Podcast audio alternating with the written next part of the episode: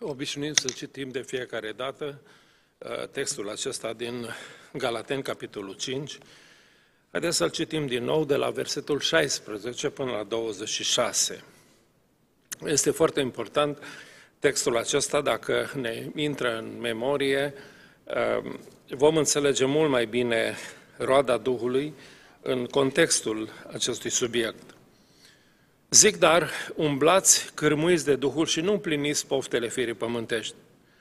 Căci firea pământească poftește împotriva Duhului și Duhul împotriva firii pământești. Sunt lucruri potrivnice unele altora, așa că nu puteți face tot ce voiți.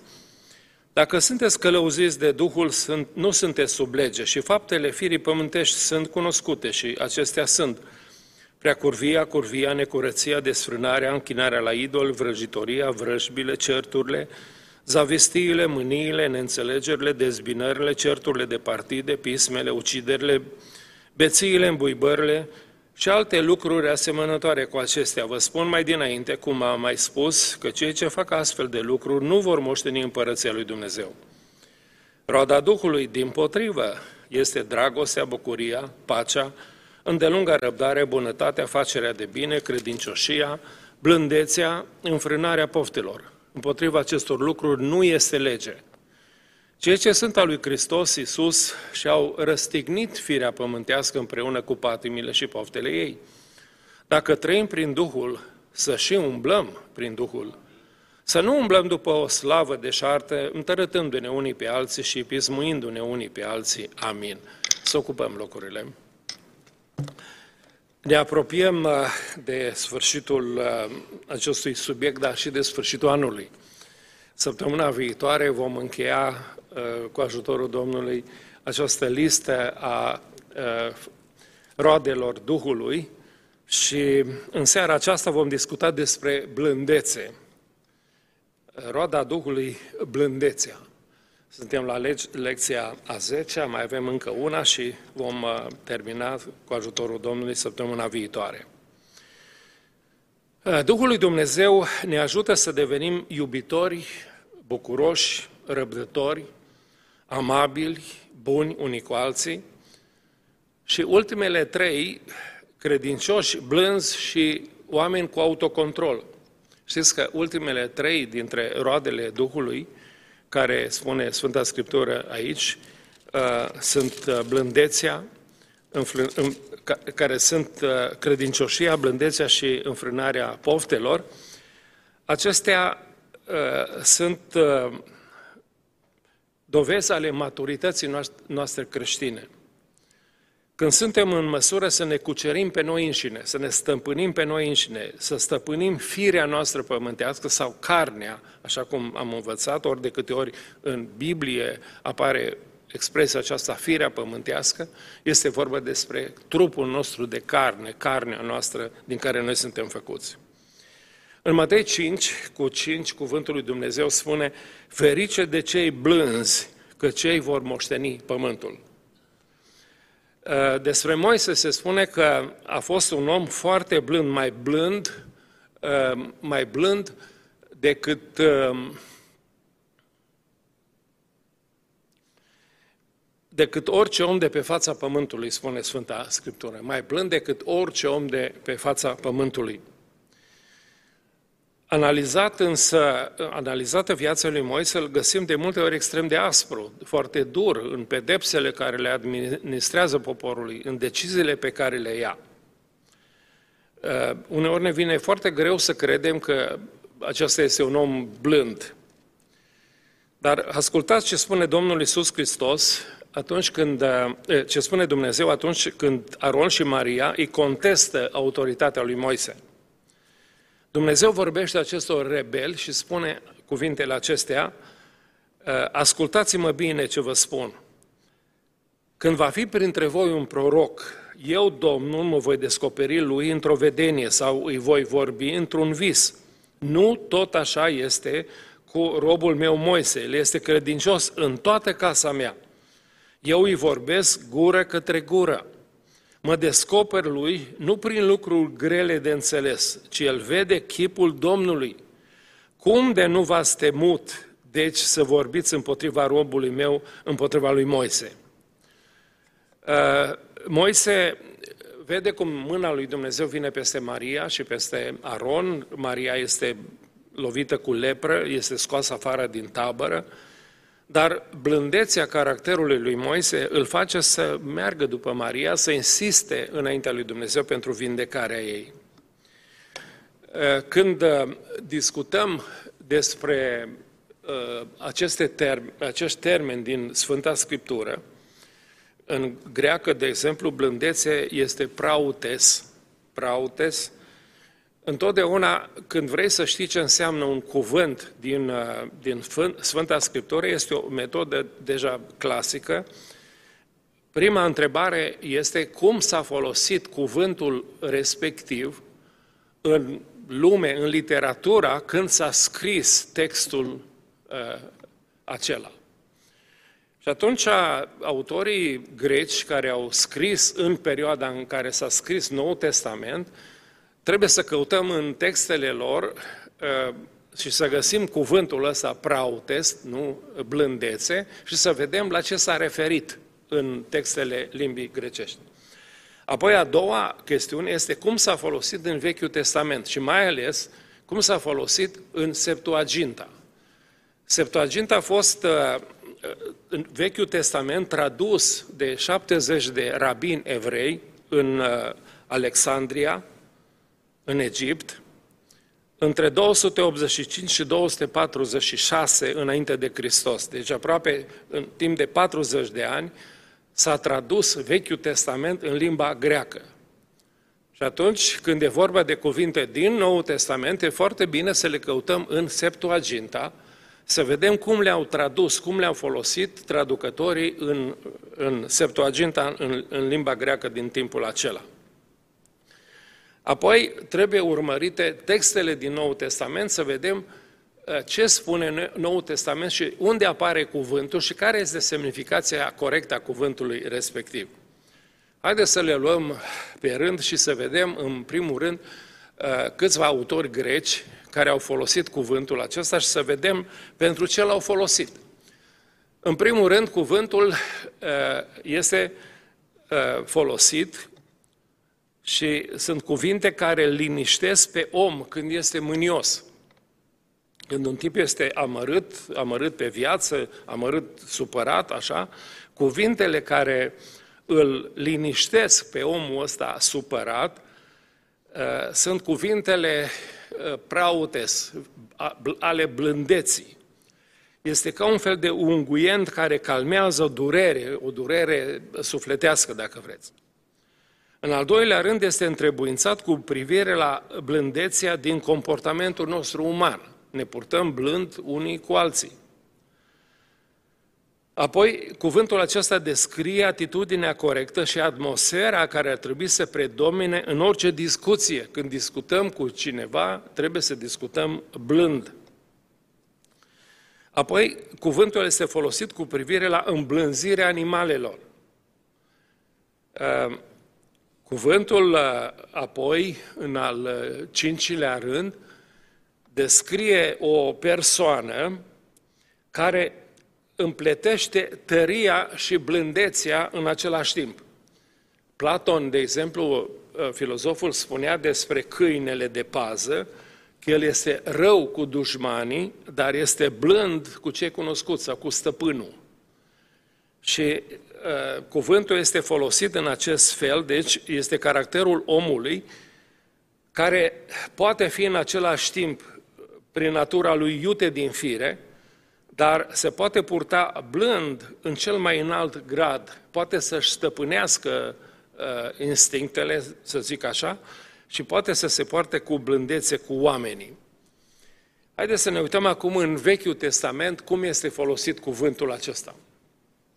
În primul, în primul rând, blândețea este alături de adevăr și neprihănire, uh, care îl, fac și, îl face pe conducător, pe lider, să prospere și să domnească. Iată ce spune Psalmul 45, versetul 3 la 4, Războinic viteaz, încingeți sabia, podoaba și slava, Da, slava ta, fi biruitor, suiete în carul tău de biruință, apără adevărul, blândețea și neprihănirea.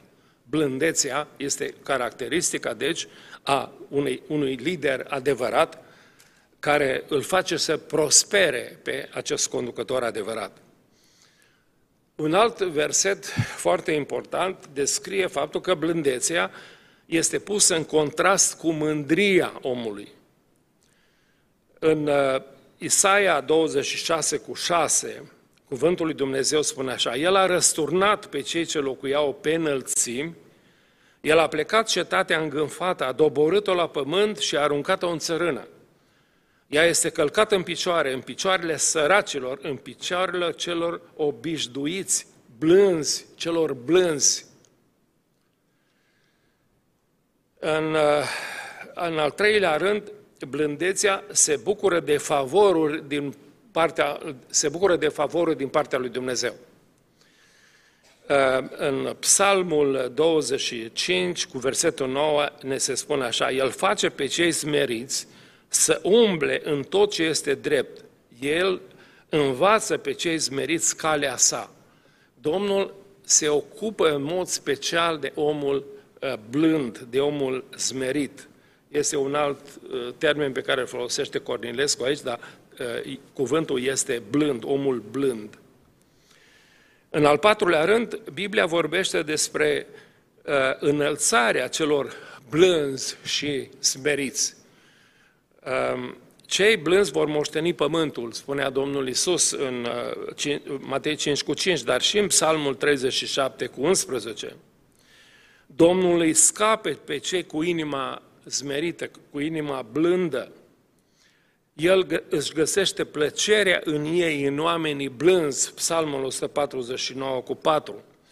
El îi înalță pe cei umili și blânzi, Psalmul 147 cu 6. Eh, haideți să facem acum o, o mică incursiune și în Noul Testament să vedem cuvântul acesta cum este folosit. Spuneam că este foarte important să vedem cum este folosit cuvântul în Vechiul Testament și Noul Testament, ca să-l înțelegem în adevăr ce vrea să spună cuvântul ăsta. În uh, Noul Testament, cuvântul este asociat cu dragostea creștină agape, cu dragostea care se sacrifică. Pavel îi întreabă pe cei din Corint dacă doresc să vină la ei cu nuiaua sau cu dragostea și blândețea. 1 Corinteni 4 uh, cu 21. Bineînțeles că frații au preferat ca Pavel să vină cu dragoste și nu cu nuiaua, nu? Uh, este uh, exact opusul nuielei sau Pavel nu s-a dus să-i certe, să-i pedepsească pe cei din Corint, deși ar fi avut foarte multe motive, ci s-a dus ca un tată, ca o mamă, spunea el în altă parte, să se poarte cu blândețe cu ei, ca o doică, spune în altă parte.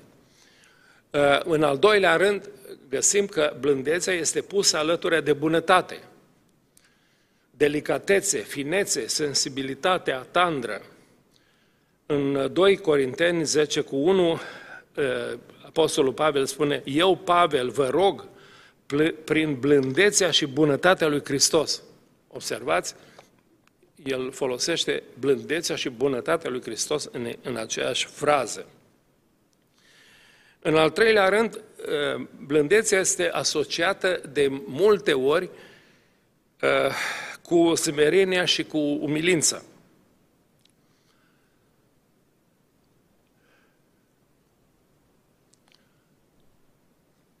Zmerenia și credința sunt caracteristicele esențiale ale vieții creștine. Aleșii Domnului vor îmbrăca haina umilinței și a blândeței, spune uh, Pavel în Coloseni 3 cu 12.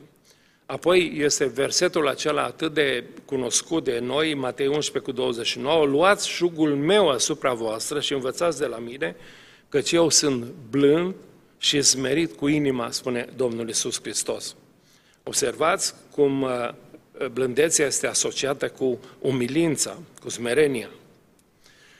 Apoi, în al patrulea rând, ia, cred că am sărit peste o cifră aici, uh, Um, blândețea este spiritul în care trebuie să înveți. Noi nu putem învăța dacă nu suntem blânzi. Foarte, foarte ciudat uh, uh, caracteristica asta.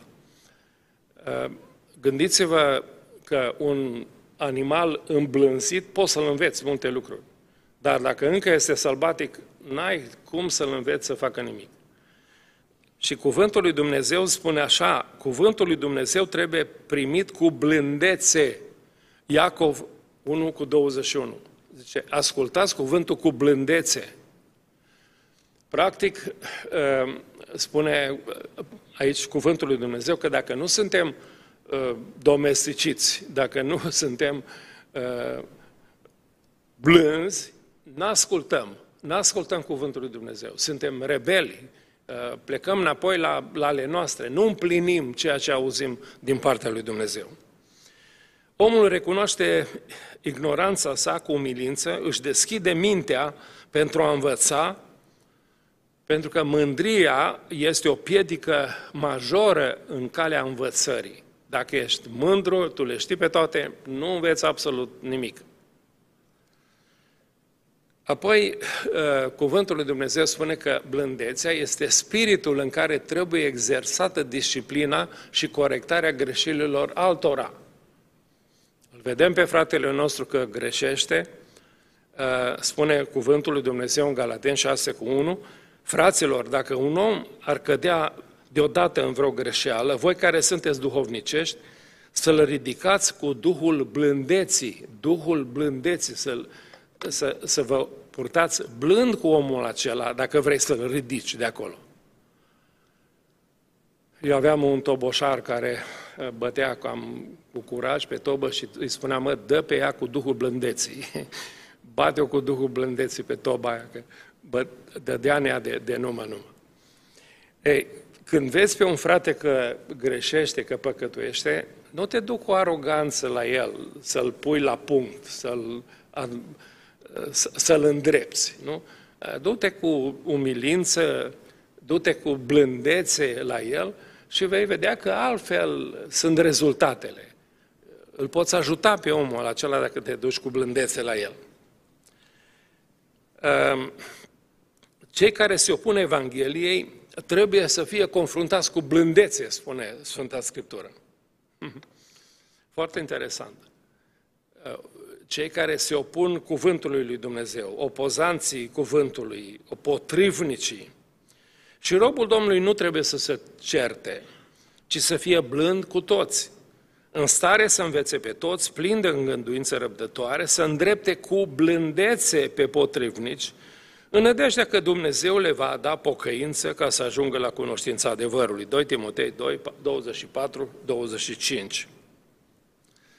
Eh, cineva a spus că dacă avem, acum la, în Arizona nu se potrivește, slavă Domnului, dacă avem un geam înghețat, noi am locuit într-o casă la Chicago și aveam în dormitor o, o ușă din ea, un sliding door. Nu ne-am dat noi seama când am cumpărat casa că le spunea California Houses, ca, eh, case de California și le-au făcut ca pentru California, nu pentru Chicago. Și avea o, o singură sticlă geamul la mare. Toată iarna era un, un sloi de gheață de jos până sus. Uh, atâtea viroze și răcele am făcut din pricina lui geamul înghețat. Zice, dacă ai un geam înghețat pe dinăuntru, ai două soluții. Uh, să razi gheața aceea jos, uh, dar ea se va forma la loc în no time. A doua treabă este să încălzești camera. Căldura o va face să se topească. Știți că cu blândețe obținem mai mult decât cu alte metode. Atunci când avem de-a face cu un înghețat din ăsta în doctrinele lui potrivnice Evangheliei, nu? Dacă te duci cu blândețe, ai mai mare șanse să comunici. Pentru că blândețea este spiritul mărturiei creștine.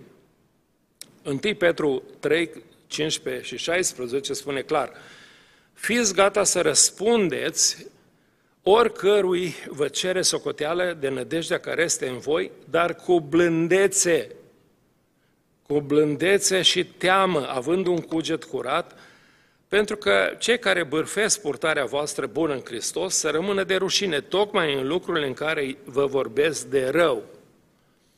Cred că foarte mulți televangeliști de astăzi și mari predicatori ar trebui să mai revadă versetul ăsta, pentru că din moment ce afurisim de la învoane pe păcătoși și pe rătăciți, șansele noastre sunt mai mici să ajungem la inimile lor. Apostolul Petru spune că blândețea trebuie să predomine întregul nostru ansamblu al vieții creștine. Adevărata podoaba vieții prețioasă în ochii lui Dumnezeu este apreciată de oameni și de el este un spirit blând și liniștit. Nu întâmplător, Apostolul, Apostolul Petru se referă la surori aici, în mod special, că un duh blând și liniștit este de mare preț înaintea Domnului. Probabil că știa câte ceva mai mult decât uh, noi despre această inclinație uh, uneori a doamnelor noastre să pună gura pe noi și să ne pună la punct. Semnificația termenului, deci, este simplă acum. Înțelesul de bază acestor texte biblice este că blândețea este o autostăpânire. Blândețea este stăpânire totală a părții pasionate a naturii noastre umane. Știți când avem nevoie de blândețe? Când îi tratăm pe oameni cu politețe uh, perfectă. Când trebuie să-i tratăm cu o politețe desăvârșită pe oameni, avea nevoie de blândețe. Uh, atunci putem să-i mustrăm fără ranchiună, fără să se simtă jigniți. Putem să purtăm o dispută fără să fim intoleranți, să dezagreăm, cum zice vorba, fără să fim dezagreabili, nu? Putem fi confruntați cu adevărul fără să avem resentimente, Putem să ne mâniem fără să păcătuim. Putem să fim delicați fără să fim slabi. Blândețea nu este doar maturitate emoțională, pentru că nu o putem obține singuri. Pasiunile din interiorul nostru vor rupe stăvilarul și sunt prea puternice pentru voința și rațiunea noastră ca să le ținem sub control. Avem nevoie de Duhul Sfânt. Avem nevoie de Duhul Sfânt să cultive în noi roada aceasta. Haideți să vedem în uh, final uh, cinci elemente ale unui om blând. Cinci elemente a unui om blând. Vreau să vă dau un citat din uh, Martin Lloyd Jones, uh, unul dintre marii predicatori ale secolelor trecute. Iată ce spunea Dr. Uh, James Lloyd. Omul blând nu este sensibil față de el însuși. Nu se urmărește tot timpul și nu-și caută interesele sale. Nu este mereu în defensivă. Toate acestea sunt duse. El a scăpat de toate aceste lucruri. Omul care cu adevărat este umil și blând, nu își plânge de milă niciodată. Nu-i pare rău de el însuși. Ai dificultăți și oameni lipsiți de amabilitate nu te înțeleg. El niciodată nu gândește așa. El nu, nu gândește și nu spune cât de minunat sunt eu dacă oamenii aceștia mi-ar oferi o șansă. N-ați întâlnit oameni din ăștia care sunt, sufere toată lumea că nu înțelege nimeni. Autocompătimire. Câte ore și ani nu-i irosim astfel, dar omul blând și umil a terminat cu acestea pentru totdeauna. A fi umil și blând înseamnă că, de fapt, ai terminat de mult cu tine însuți. Omul cu adevărat umil și blând uh, ar fi uimit de modul cum Dumnezeu și ceilalți oameni îl tratează sau cât de bine gândesc despre el. Aceasta mi se pare mie o calitate esențială. Din păcate, um, Foarte rar găsim uh, calitatea asta, roada asta, între noi credincioșii. Suntem așa de ușor de supărat, numai că cineva nu s-a uitat cum trebuie la noi, nu ne-a salutat la timp. Uh, ce știu eu, a zis ceva care nu ne-a plăcut. Uh, și atunci reacționăm totalmente lipsiți de blândețe. Blândețea este puterea sub controlul lui Dumnezeu. Blândețea voastră să fie cunoscută de toți oamenii, spune Filipeni 4.5. De toți oamenii să fie cunoscută blândețea voastră. Da, spuneam că discutăm cinci elemente ale omului blând. Numărul 1. Personalitatea sa este sub controlul lui Dumnezeu. Știți că ne naștem cu uh, personalități și cu temperamente diferite? Unii dintre noi suntem colerici. Colericul vrea să controleze totul și pe toată lumea. Are nevoie de multă blândețe. Uh, oamenii din aceea, Eugen, mulțumesc că te-ai rugat pentru șef. Probabil că mulți dintre șefi sunt colerici. Nu? Ei controlează pe toată lumea uh, și e foarte greu să, să suporți uh, un asemenea om. Apoi există melancolic și melancolicul este foarte critic cu toată lumea, cu toți, cu toate, și are și el mare nevoie de blândețe. Uh, el este fin, nu face scandal, dar așa are un nas uh, fin care critică pe toată lumea. Nimeni nu e bun, nimeni nu se încadrează, nimeni nu este cu, cum crede el. Apoi există și flegmaticul, Uh, cu toate că cei mai mulți cred că Dumnezeu este mulțumit de un asemenea temperament, el este totuși un tormentat pe dinăuntru și este foarte încăpățânat. Are și el nevoie, la rândul lui, de blândețea care este roada Duhului Sfânt.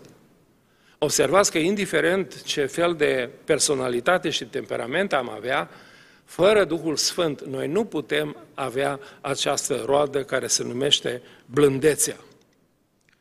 Ce este minunat este că Domnul nu renunță la noi așa de ușor. Ehm, gândiți-vă numai la ucenicii Domnului. Ce diferiți au fost unii față de ceilalți. Ehm, doi dintre ei cer, cer Domnului să, să dea foc peste un oraș, peste un, peste o localitate care n-a vrut să se primească, nu? Ehm, Domnul i-a numit pe ăștia fiii tunetului. Ehm, fiii tunetului pentru că ehm, voiau să se răzbune, nu? Erau foarte aprici, foarte aprinși, nu? Boanerges.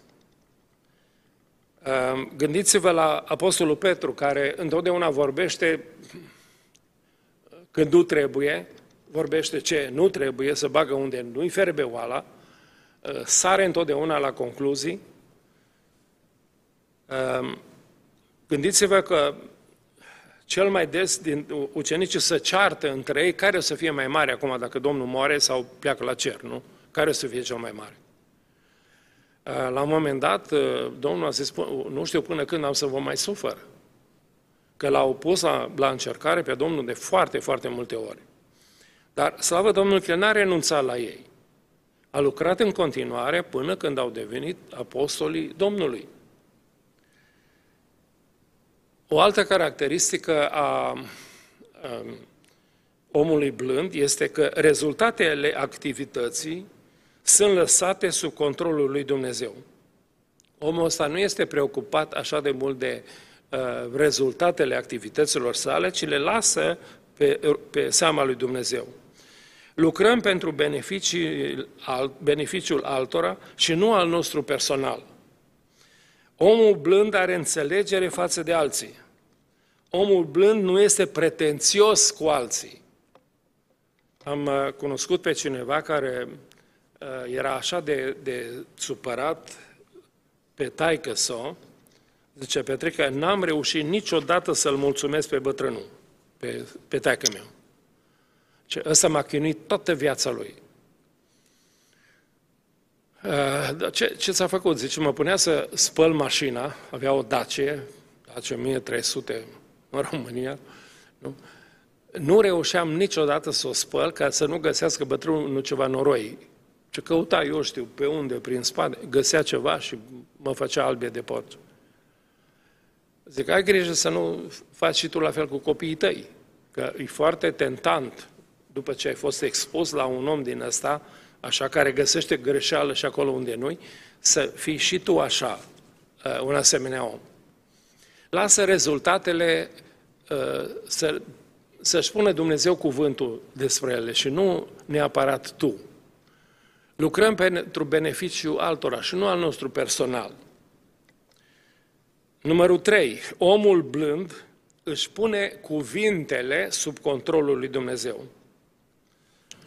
Uh, știți că cuvintele pot răni uneori mai rău decât pumnii, decât pălmile? N-ați auzit, mai, mai bine îmi dădea două pălmi decât să-mi zică ce mi-au zis, nu? Ați auzit treburi din astea. Um, omul blând uh, își controlează uh, comportamentul. Omul blând uh, știe că limba este un instrument periculos și are, are grijă ce spune, gândește ce spune. Omul blând nu spune ce gândește, ci gândește ce spune. Mulți dintre noi zicem, ba, eu sunt sincer, eu spun tot ce gândesc. E foarte rău. S-ar putea să-ți faci foarte mulți dușmani și să rănești pe toată lumea din jur. Ar trebui să gândești foarte bine ce spui și să spui numai ceea ce trebuie. Să spui în dragoste ceea ce spui.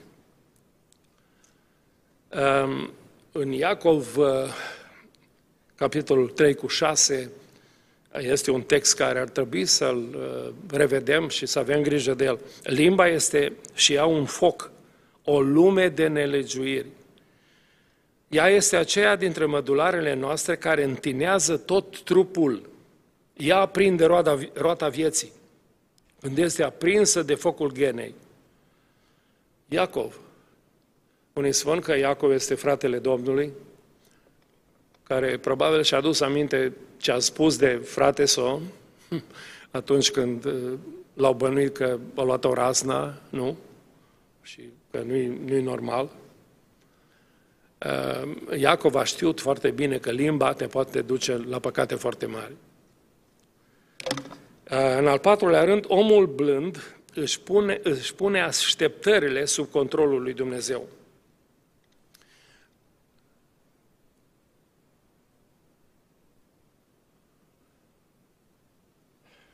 Iată ce spune Apostolul Pavel în Efeseni 4 cu 3. Vă sfătuiesc, dar eu, cel întemnițat pentru Domnul, să vă purtați vrednic de chemarea pe care ați primit-o, cu toată smerenia și blândețea. Cu îndelungă răbdare, îngăduiți-vă unii pe alții în dragoste și căutați să păstrați unitatea Duhului, unirea Duhului prin legătura păcii. Pretențiile noastre de la alții, de la viață, ar trebui să le punem sub controlul Domnului. Și ultimul pe care vreau să-l menționez în această seară este că omul blând își pune reacțiile lui sub controlul lui Dumnezeu. Nu își pune doar cuvintele, așteptările, dar își pune și reacțiile lui. Ați auzit fraza asta și eu am spus-o de foarte multe ori și este un mare adevăr că nu ceea ce ni se întâmplă nouă este așa de important, cât de important este cum reacționăm la ceea ce ni se întâmplă. Mulți dintre noi reacționăm disproporționat la lucruri minore care s-au întâmplat în viața noastră, nu? Ne batem copiii că au spart o cană de un dolar și îi batem de 5 dolari nu? Uh, acționăm, reacționăm uh, disproporționat la ceea ce ni se întâmplă. Sunt oameni care sunt dotați așa de Dumnezeu că în fața nenorocirilor, în fața problemelor, știu să reacționeze corect și nouă ni se pare așa de pocăiți ăștia, nu? Eu întotdeauna am fost așa de impresionat de oamenii aceștia. Eu am avut un prieten că Ideea mea era asta, că dacă l-aș călca cu mașina pe ăsta, s-a ridicat de acolo și-ar scutura pravul și și-ar cere scuze că o stat în fața mașinii mele. Că așa, așa, așa reacție avea uh, omul ăsta la necazuri și la, la problemele care uh, veneau peste el. Știa să reacționeze corect, știa să își lase reacțiile pe uh, seama Domnului. Omul blând este proactiv și nu reacționar. Uh, cei mai mulți dintre noi suntem reacționari. Reacționăm imediat la ceea ce ni se întâmplă. Imediat reacționăm. Cel proactiv se controlează pe sine și astfel acționează. Cel reacționar este controlat de alții și de evenimente. Uh, ați auzit uh, fraza aceea, zice, M-ai supărat foarte rău. M-ai enervat. Deci înseamnă că nu tu ești în control asupra vieții tale, ci ăilalți din jur, ăilalți te stăpânesc pe tine. Tu, tu reacționezi la, la ceea ce, si, ce ți se întâmplă. Nu tu controlezi, ci alții, nu? N-ați văzut oameni care se supără ploaie și ei sunt supărați că ploaie ești tu șeful la ploaie, poți tu să controlezi ploaia, nu? De ce ești supărat tu pe ploaie? Supărat pe Dumnezeu că a dat ploaie și tu voiai să mergi la plajă asta, nu-i așa? Să știi că nu ploaia te supără, tu te superi. Nu oamenii te enervează, tu te enervezi. Ok? Nu copiii te enervează, nu soția te enervează, tu te enervezi. Tu ai o siguranță foarte slabă nu ești proactiv, ești reacționar, reacționezi imediat la circumstanțe, nu? La Oradea am rugat pe un frate să mă ducă cu mașina la evangelizare. Era aproape iarnă, la începutul lui decembrie, am plecat din Oradea, cred că spre Deva mergeam. Cum am ieșit din uh, băile Felix, undeva, așa, uh, am dat de o porțiune cu polei. A pus ăsta o frână și ne-am întors de câteva ore așa pe drum. A tras ăsta, ăsta niște înjurături atât de cumplite. Zice, frate, iartă-mă că m-am scăpat. Ea reacționa la ceea ce se întâmplă. Mă închipui uh, cum înjura ăsta, dacă nu eram eu acolo. Acum chiar, chiar în prezența mea a tras niște înjurături de alea cumplite. Zic, mă băiatule, ar trebui să tragem pe dreapta să te evangelizezi pe tine, că nu are rost să mergem mai departe, să evangelizăm pe alții, când tu, uite cum, că înjurăturile erau și de Dumnezeu, înjurase de Dumnezeu. Era supărat probabil pe Dumnezeu că de ce polei, domnule, pe strada pe care merge el, nu? Cum să fii proactiv? Cum să fii proactiv? Caută mai întâi să înțelegi și apoi să fii înțeles. De, de foarte multe ori, noi când discutăm cu cineva și discutăm contradictoriu și suntem pe invers, nici nu ascultăm ce spune omul ăla. Absolut deloc. De-abia așteptăm să tacă, să-i spunem noi ce deja am planificat noi, ce avem de spus nu încercăm să-l înțelegem, să înțelegem ce spune omul ăla sau să-l înțelegem pe el, ci vrem ca el să ne înțeleagă pe noi. Și atunci are loc, așa cum se zice, dialogul surzilor. Doi surzi discută, niciunul nu auzi nimic și rămân dușmani pentru o bună bucată de vreme. Omul blând nu se lasă controlat de alții și de circumstanțe, ci lasă pe Dumnezeu să-i controleze reacțiile. Uh, în concluzie, haideți să vedem cam câtă blândețe avem. Hai să, să vedem cum stăm cu blândețea. Uh, putem să tratăm pe oameni cu o politețe perfectă? Putem să ne purtăm politicos, civilizați, oriunde am fi? Nu? Acolo, în magazinul ăla în care vânzătoarea obosită nu mai vrea să urce pe scară încă o dată după eu știu, pălăria aia care o vrem noi, tocmai aia de mai sus, nu? Și ne zice câteva.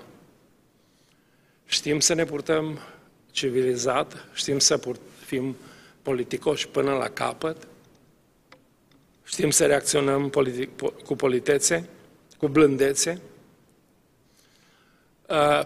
putem să mustrăm fără ranchiună pe cineva?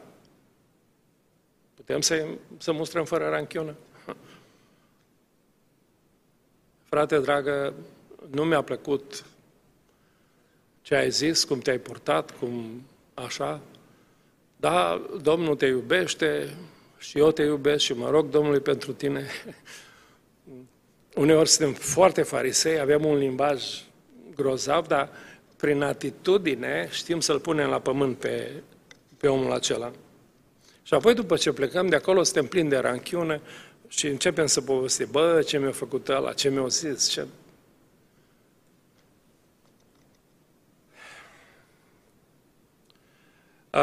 Putem să purtăm o dispută fără să fim intoleranți? Putem să dezagreăm fără să fim dezagreabili? Nu? Asta e foarte greu pentru cei mai mulți dintre noi. Nu te supăra, frate, dar am altă părere. Sunt oameni care, prin definiție, sunt de altă părere, da, zămere ce spui tu, nu? N-ați, n-ați avut de-a face cu ăștia. Nu? E, e teribil, e, e groaznic.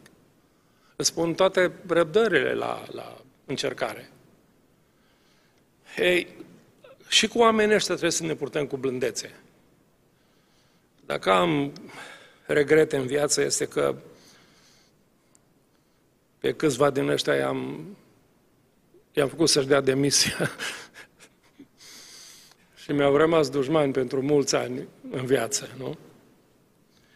E greu să uh, ne purtăm, purtăm dispute cu oameni intoleranți, nu? care, indiferent ce spui, el are altă părere, nu, nu contează. Putem fi confruntați cu adevărul fără să avem resentimente? Am un prieten la Chicago care spunea, mă, Petrică, e foarte greu, zice, și de vină și să recunoști, e foarte greu. e foarte greu. foarte greu. Nu? Să fii de vină și să și recunoști dacă te mustră, frate, așa, ai dreptate, îmi pare rău, I'm sorry. Se pare că cuvântul ăsta este foarte greu de rostit, uh, mai ales în familie, nu?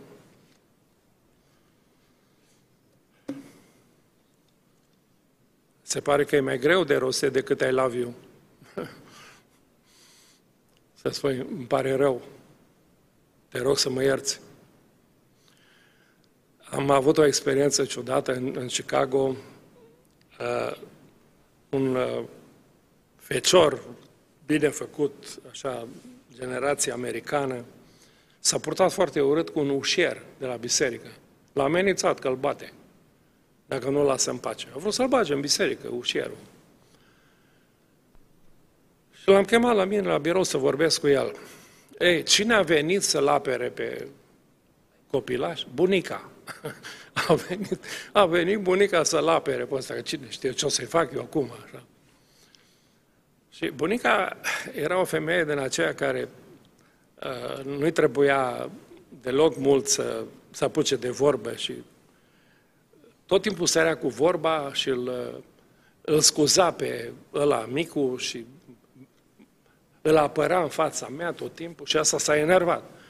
Și s-a strigat, s-a întors, taci din gură, babo, a zis la, la, la, la bunica. A, bunica săraca și era micuță de statură, acum era, era disperată, cum poate, cum a zis ăsta în fața pastorului, nu? Zis, uite, te-ai purtat foarte urât, nu numai cu ușierul, dar și cu bunica ta, nu, nu în regulă, te rog să ceri iertare. Spune că îi cere iertare bunicii. Și zice, I'm sorry. Zic, nu, nu, nu, nu, nu. Spune în limba română. spune în limba română. Ei, n-a fost în stare să spună în limba română. În engleză era foarte ușor. I'm sorry, în regulă. Dar să spui în limba română, te rog să mă ierți, am greșit, nu? Îmi pare rău, te rog să mă ierți. Asta era foarte greu de, de, de spus. Um, putem să ne mâniem fără să păcătuim? Putem să mâniem fără să, să păcătuim? Uh, Pavel citează o vorbă din vremea sa care spune mâniați-vă și nu păcătuiți, nu? Să n-apună soarele peste mânia voastră.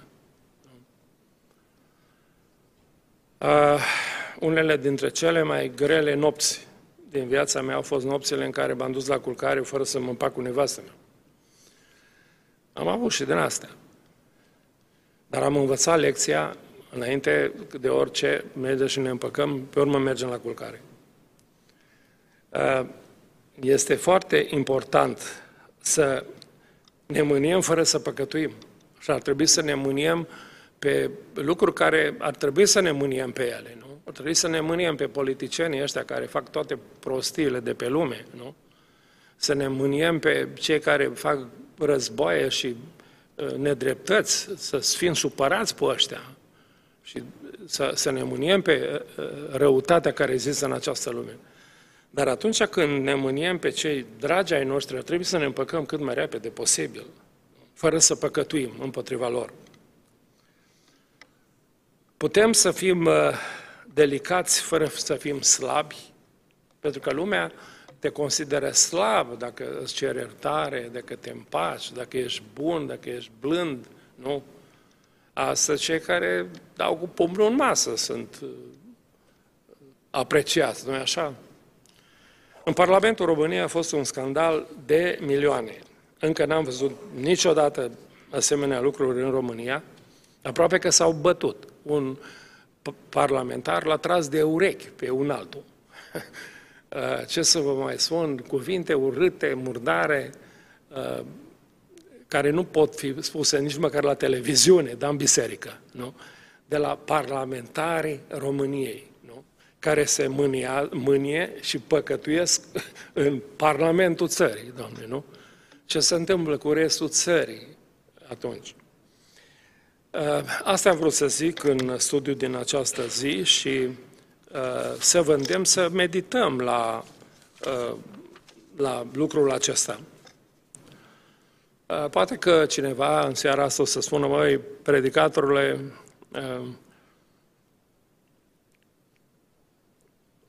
uh, e cam prea de tot ceea ce ai spus, nu?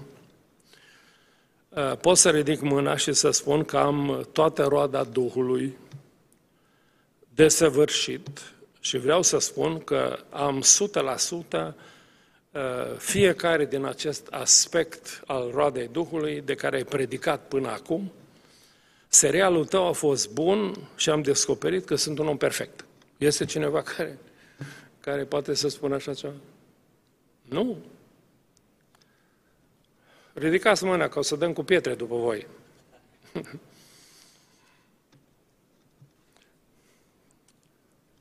nu vă faceți probleme.